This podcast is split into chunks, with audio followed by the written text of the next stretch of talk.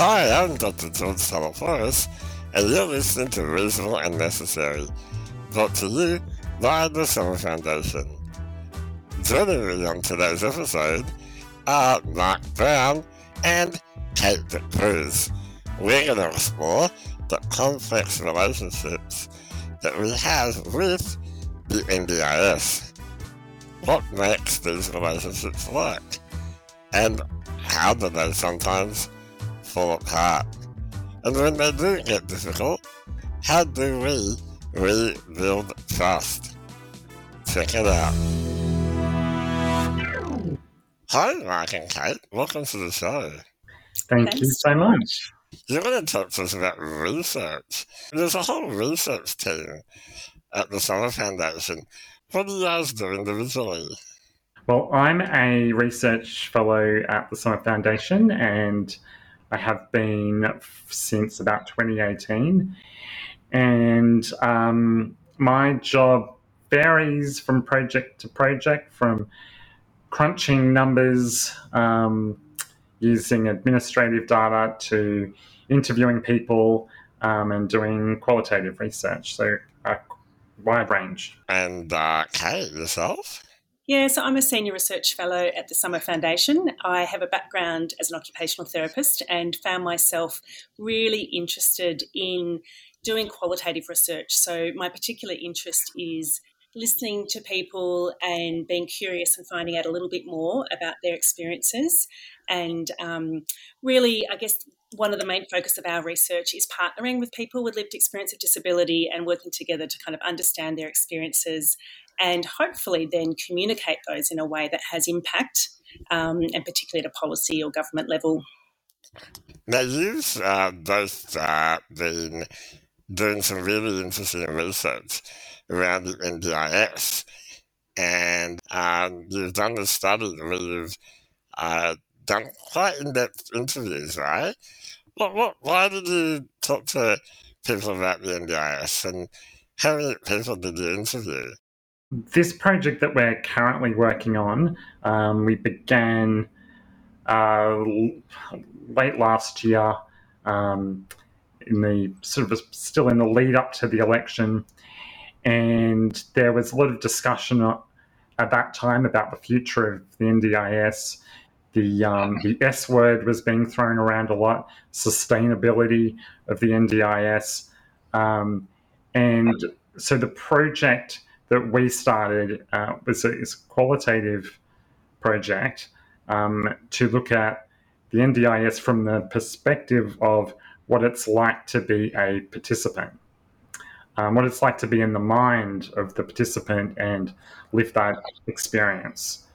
So uh, we've been interviewing people one on one or um, two on one with um, with a friend or family member or someone involved in their in their lives, and um, the interviews have been really interesting, in depth conversations. Oh, I like I like depth. It's good. And and what have you found so far? We've done thirteen interviews, and the key thing is this idea of the relationship participants have with the NDIS and with the NDIA. It's a relationship that their life depends on because that they require reasonable and necessary supports for the participant, making the relationship work is um, non-optional. Yeah, yeah. Like if you and I, you know, after that, like, are we done with this NDIS? You know, we are. Dead in a few hours, really. Uh, or maybe three or four days if I'm lucky. Which is a, uh, a bit different to some other you know, government schemes or um, government services um, where the idea is something is provided short term, and then the idea is that you won't need that anymore, and goodbye. We hope not to see you again. And that's what we advocated for, right? That we advocated for a lifetime scheme, something that will be there that we can rely on. You know, we we these are all good things. You know that that the NDIS is there for us Yeah, and can I add there, George, that's um, something I think that's really important from what we've learned is that there is this really strong goodwill, this kind of vested, vested interest or commitment for the NDIS to be successful. So, for that very reason, that this is an ongoing relationship, one that's really central to people's lives, they can't opt out of. And I think that's something that's really that important itself is really important that we kind of pause and recognise that because that really just I think that shapes the rest of our understanding around people's experiences of the NDIS currently. Yeah, indeed. And so, what's it like, Mark, when you've got this relationship with, you know, a government, you know, bureaucracy, which, you know, I, I think that once you've got half a million people on the scheme, it, it's it's hard not to be a bureaucracy. A takeaway for me from um, doing these interviews and and looking through the data is how complicated the relationship is and the the mixed feelings that often came up. So, on the one hand, most people we talk to um, would, would bring up on, on their own the, a range of really real benefits and um, important things where they've where the NDIS has been vital for unlocking opportunities um, and making a range of things possible.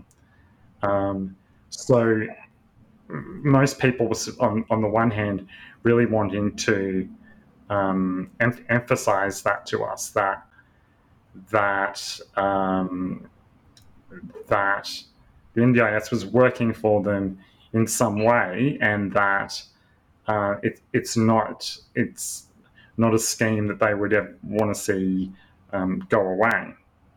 And, and then the other side is something that came up a lot, which was a sense of a loss of confidence or a loss of a sense of stability in the scheme and their relationship with the scheme.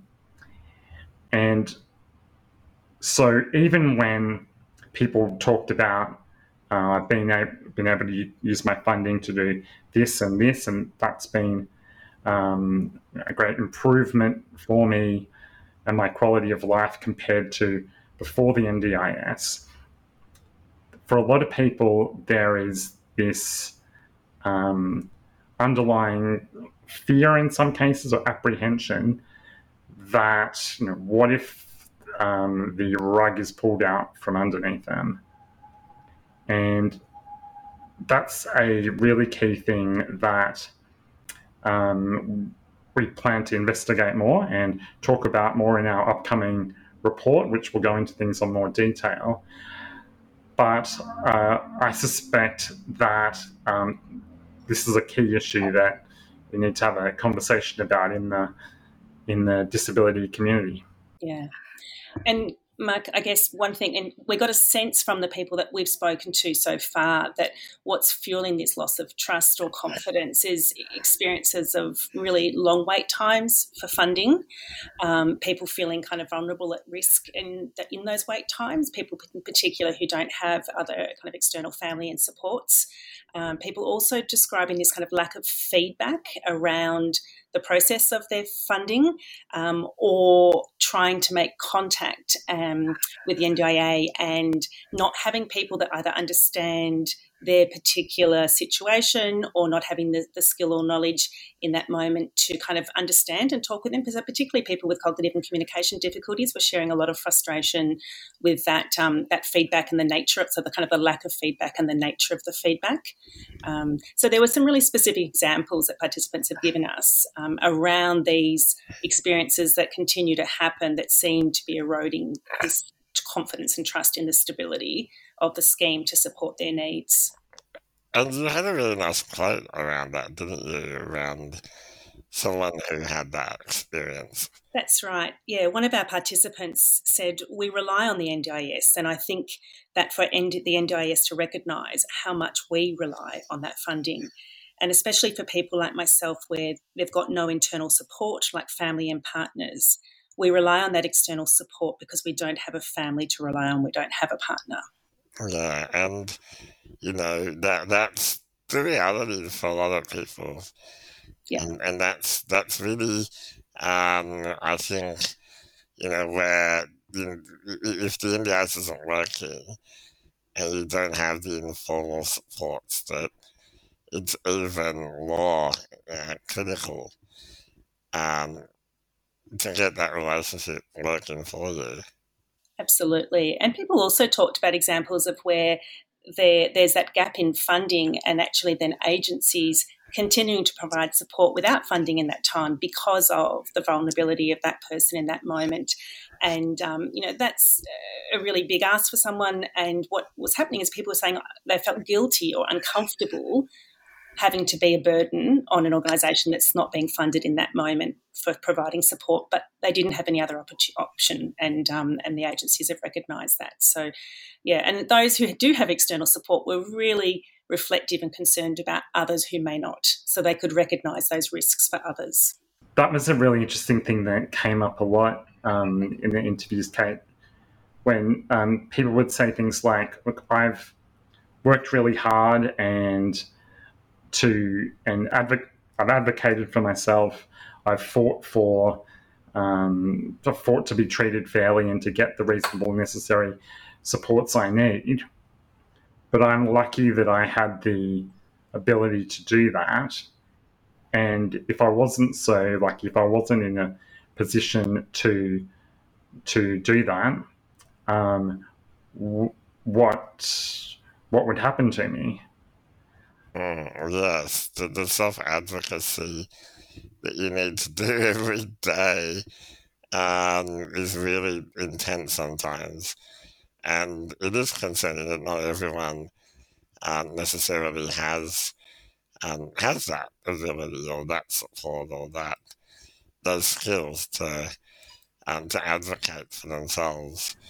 But it, it brings up the self advocacies and advocacy skills are always great to have. Um, but if the relationship with the NDIA was a partnership where you both have the same goals, um, then would you have to advocate to the NDIA to support you um, with reasonable necessary funding, or would it be a process of let's work out the funding plan together because we both have the same both have the same goals.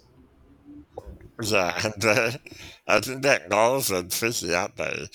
Because um, the NDIA's goal is to obviously provide the supports in accordance with the Act, and um, that's all open to interpretation. And often the planner that you um, are lucky or unlucky enough to end up with. Is that something that came out? Yeah, that particularly that idea of look, it depends who you happen to be put in contact with on on the day. Um, that one planner might tell you one thing, but then another planner might have a different interpretation of what the rules are, what the guidelines are um, and what you're entitled to. I reckon there's a lot of fantastic, you know, planners out there that, that are mm. doing great work, right? Uh, and we need to acknowledge that. It's just that not everyone's lucky enough to land that planner. And then there's when the, the funding is of particular, you know, type, like it might be SDA, then there's all the bureaucracy of getting that looked at. So it does get more complicated, doesn't it? Yeah, and I think if you go back to that, um, this this kind of concept of being in relationship with something that we, you know, heard from the participants was this need for um, consistency or someone who understands you and your needs and can kind of travel alongside with you. Um, so they talked about this idea of having a, people really relied on an ally or someone who they could trust and who could provide that support. And sometimes that would be a support coordinator or planner, but other times it might be close others or other allied health professionals. Um, and so that that became really central. I guess that was a really kind of a central theme, wasn't it, Mark? That people talked about with this idea of having an ally. Having an ally seemed to be something that, for the people that felt like they had that, that it was a um, something protective or something that helped them cope with the relationship that they don't have with the NDIA. So for some people, um, having a support coordinator that they have a really good relationship with, or a friend or family member that um, that sort of works through their um, helps them work through their NDIS journey um, um, meant that the the fear and uncertainty about about dealing with the NDIA um, was was a shared problem, and um, seemed to seemed to make it uh, an easier process for a lot of people. Yeah, you me of the uh, quality and safeguards uh, framework that talks about developmental safeguards, and it talks about all of those relationships that um, we either have or don't have in our lives, and actually the the basis of whether or not you have, you know, you're at risk of, of abuse, um, or whether or not you're um, able to be resilient in certain um, areas where, yeah, I, I, I think that a lot of people with disability, because of the social exclusion, because of the discrimination, because of community attitudes, a lot of us don't have all those really important foundational relationships. The level of, of self knowledge and thinking about life goals. I mean, it's, it's kind of an odd thing.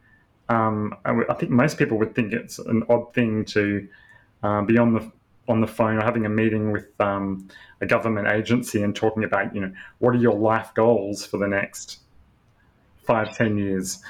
Um, you know, it's more like a, a, job interview question, but it's it's um, I, I, don't you know I'm an NDIS participant myself, and um, that's always a that's always a tricky part for me to answer and think about. Um, yeah, what what are my life goals and what what makes for a good life goal, um, and how does what I say about my goals affect what supports will be deemed reasonable and necessary. Um, um, I personally find I definitely need other people to help me think through um, what I what it is I actually want. George, I've got a nice quote from another participant. Can I share that? Yeah, love it. Now? Um, so, one of our participants, reflecting on a really similar point, said you need to get a good support coordinator, but it's very important that you get along with your support coordinator and she or he understands your needs and what you need for your plan. Because there's no point getting a support coordinator that doesn't know who you are, because it's all about all about supporting you as a person. Um, mm-hmm. That really nails what we're talking about here, doesn't it? Yeah, I think it does. Um, although, can I add another layer of complexity to that? Um, support coordinators come and go, don't they? So there is that issue around when we're dependent on someone paid in our life, you know, what happens when that person leaves? Um, or what happens if we can't find the right support coordinator for for our needs? It's complicated. Yeah, absolutely, and that contributes to that lack of stability. You know, that kind of that fear around I might be okay for now, but I don't know in six months or 12 months. And that was really evident across a number of the participants. Yeah. And my little life lesson is never rely on one person for anything. yeah. Um, so you talked about trust and um, how that was important. What are some of the things that you think need to happen to strengthen and build trust in, in that relationship between people with disabilities and the NDIA. Right, and, the, and the, the, this feeling that we've heard um, in who we have talked to is more widely shared, then rebuilding trust um, is going to be pretty important. And if you if you think about it as a relationship between participants and um, the NDIS or the NDIA, then um, as in any relationship where trust has been lost, it's going to take time to to get that back.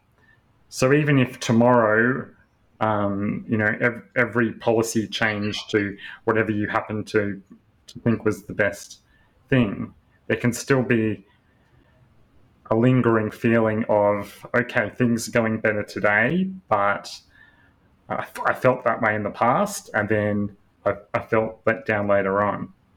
So a consist, consistency over a period of time of things improving is probably going to be important.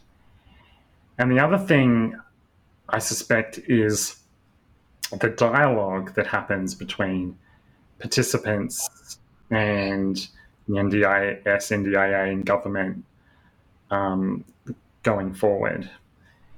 In, if uh, in you know relationship counselling, if you're going to relationship counselling, a good place to start would be both sides having an open and honest dialogue where you know the mistakes can be admitted to and everyone feels safe to talk through their talk through their feelings about it. Maybe something similar needs to happen um, between participants and the NDIS. Well, considering that a lot of people are in court at the AAT um, with the NDIA, um, I think there'd be a bit of a bit of relationship rebuilding uh, that might need to occur there. Um, but that's yeah, that that's that, that's really tough, you know. The, once the trust has been broken, like you said, you got to do some work to to get it back. So, so ideally, Mark, you what what sense did you get from participants about what they want these this relationship to be like? Like what what's what's a healthy relationship with the NDIA? I think it probably looks different for different people, but some some common elements are this sharing of of goals or sharing of the ultimate purpose of the scheme. Um, um, that the you know my goals of of um, pursuing my personal goals and the NDIA's goals aren't aren't in opposition um, to each other. On that line, people talked a lot about this idea of the being understood. So, actually working yeah. with people in an organisation that really gets them and their needs. So, it's about kind of together problem solving solutions and working really positively together, um, and perhaps less of trying to kind of fight for this understanding of I need this funding or you know my particular situ- situation is this. So understanding, and I know that that's a kind of a nuanced concept, but that did come up a lot from participants. Um, um, and this idea of kind of, I think Mark, you talked about, you know, making mistakes and kind of learning together. So recognizing that we haven't got it quite right now. Um, going back to the relationship, though, also I think it's good to re- remember that uh, this idea of there was a lot of goodwill because, again, the relation, it, you know, people can't opt out of the relationship. So rebuilding trust is difficult, mm.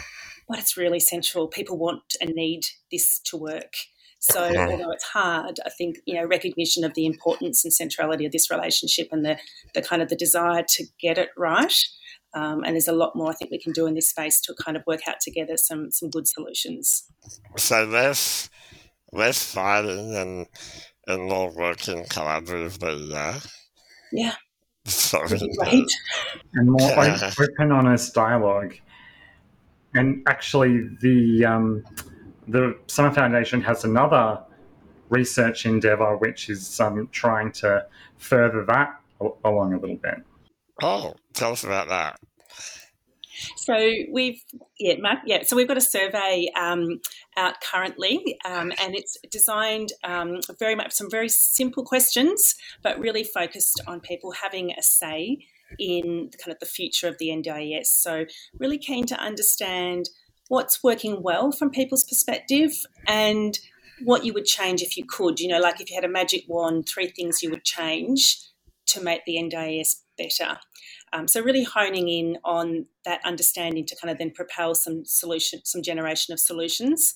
Um, this survey is um, you can find it on our Summer Foundation website.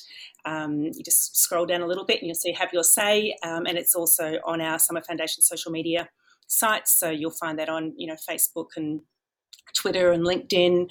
Um, and also, we've they've got a question there around uh, if people are interested in sharing their story. So um, we would really love to hear from more people around their experiences to try and um, yeah get together and to kind of generate some solutions. Um, in our study, Mark and I are also looking at going back to some participants who we've spoken to already, and then also going back to some new participants to get a little bit more understanding around solutions and ideas that can contribute to um, a change and hoping to run some workshops as well, which is very much designed around participants of, or NDIS participants coming up with some solutions um, that we can then take back at a policy level and government level to try and inform some new developments. Sounds great. So, when does the survey uh, close? How long it, will it be open? I think mid mid July it'll be closed. Mid July 2022. That's right. Thanks, George. Yeah. Okay, great. Um, really encouraging people to grab that opportunity because it is a really, you know, it's designed as a simple survey and it's open to anybody in Australia who's an NDIS participant. And you know what I love about what we do at the Summer Foundation is that we don't just ask questions because we're interested. We actually use that information. So we have a new government and uh, it's a, a, a new day, a new opportunity to influence and yeah. why not get involved do the survey and we'll use that um, to tell the government what people want. Absolutely. Any final comments? Well just thank you so much george for having this conversation with us. And it's been great to talk about the research. We're really passionate about it and um, and great to hear your thoughts and um, hopefully um, other people find it interesting. And yes, thanks, George. And, I, and shout out to our participants as well. They know who they are. Um, we're learning so much from spending time with talking with people about their experiences and really looking forward to sharing the, the learnings a bit more widely and hopefully getting some really positive change. Yeah, and thanks to both of you for coming on the show. And uh, hopefully we'll do another one and we'll, we'll talk about what the findings were. That'd be brilliant. Thanks, George. All right, have a good afternoon. Thanks so much. Bye, everyone. Bye. That's all we have time for on today's episode of Reasonable and Necessary. To be notified of future episodes, don't forget to hit the subscribe button and the notification bell. Thanks for listening, and until next time, stay well and reasonable.